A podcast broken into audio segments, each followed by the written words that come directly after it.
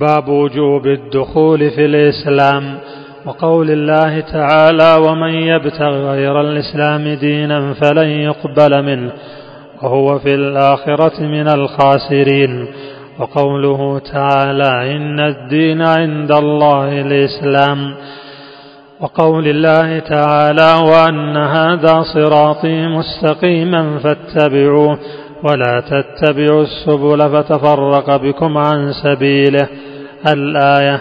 قال مجاهد السبل البدع والشبهات. وعن عائشة رضي الله عنها قالت قال رسول الله صلى الله عليه وسلم من أحدث في أمرنا هذا ما ليس منه فهو رد أخرجا وفي لفظ من عمل عملا ليس عليه أمرنا فهو رد وللبخاري عن أبي هريرة رضي الله تعالى عنه أنه قال قال رسول الله صلى الله عليه وسلم كل أمتي يدخلون الجنة إلا من أبى. قيل ومن يأبى؟ قال من أطاعني دخل الجنة ومن عصاني فقد أبى. وفي الصحيح عن ابن عباس رضي الله عنهما أن النبي صلى الله عليه وسلم قال أبغض الناس إلى الله ثلاثة ملحد في الحرم ومبتغ في الإسلام سنة الجاهلية ومطلب دم امرئ بغير حق ليهري قدمه. رواه البخاري. قال شيخ الإسلام ابن تيمية رحمه الله قوله سنة الجاهلية. يندرج فيها كل جاهلية مطلقة أو مقيدة.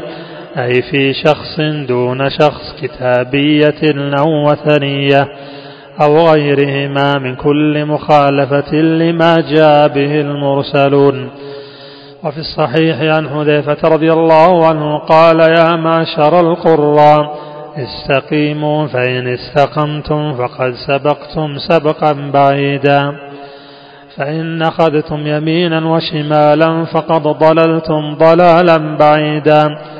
وعن محمد بن وضاح أنه كان يدخل المسجد فيقف على الحلق فيقول فذكره وقال أنبأنا سفيان بن عيينة عن مجالد عن الشعبي عن مسروق قال قال عبد الله يعني ابن مسعود رضي الله عنه ليس عام إلا والذي بعده شر منه. لا أقول عام أمطر من عام ولا عام أخصب من عام. ولا أمير خير من أمير. لكن ذهاب علمائكم وخياركم ثم يحدث أقوام يقيسون الأمور بآرائهم فيهدم الإسلام ويثلم.